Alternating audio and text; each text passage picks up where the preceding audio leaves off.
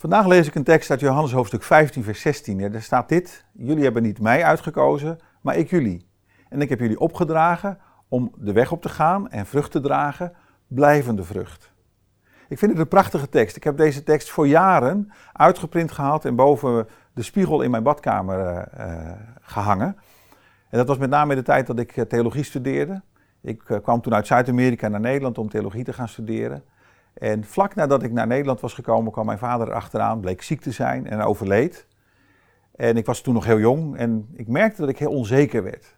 Ik had keuzes gemaakt, ik had ook een doel gesteld in mijn leven. En dat alles kwam op losse schroeven te staan door al die dingen die gebeurden in mijn leven.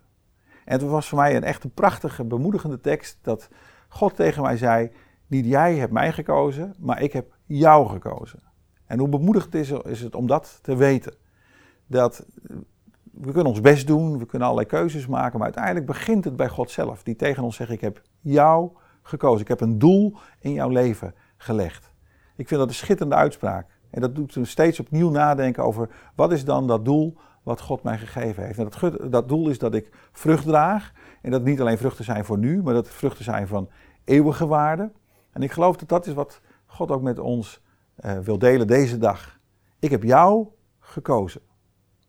Hoe je dat ook voelt, hoe onzeker je ook over zaken bent. Of je nou zeker bent op de plek waar je zit. Uh, op de plek waar ik zit, waar ik uh, met een grote organisatie mag werken, word ik ook wel eens onzeker. Waarom zit ik hier? Waarom mag ik dit doen? En dan is het steeds opnieuw voor mij dat woord wat God tegen mij spreekt. Ik heb jou gekozen. God heeft talenten in je gelegd. God heeft gaven in je gelegd. God heeft eigenschappen in je gelegd die je uniek maken. En in dat uniek zijn mag jij bloeien, mag jij vrucht dragen voor de eeuwigheid. Omdat God je gekozen heeft.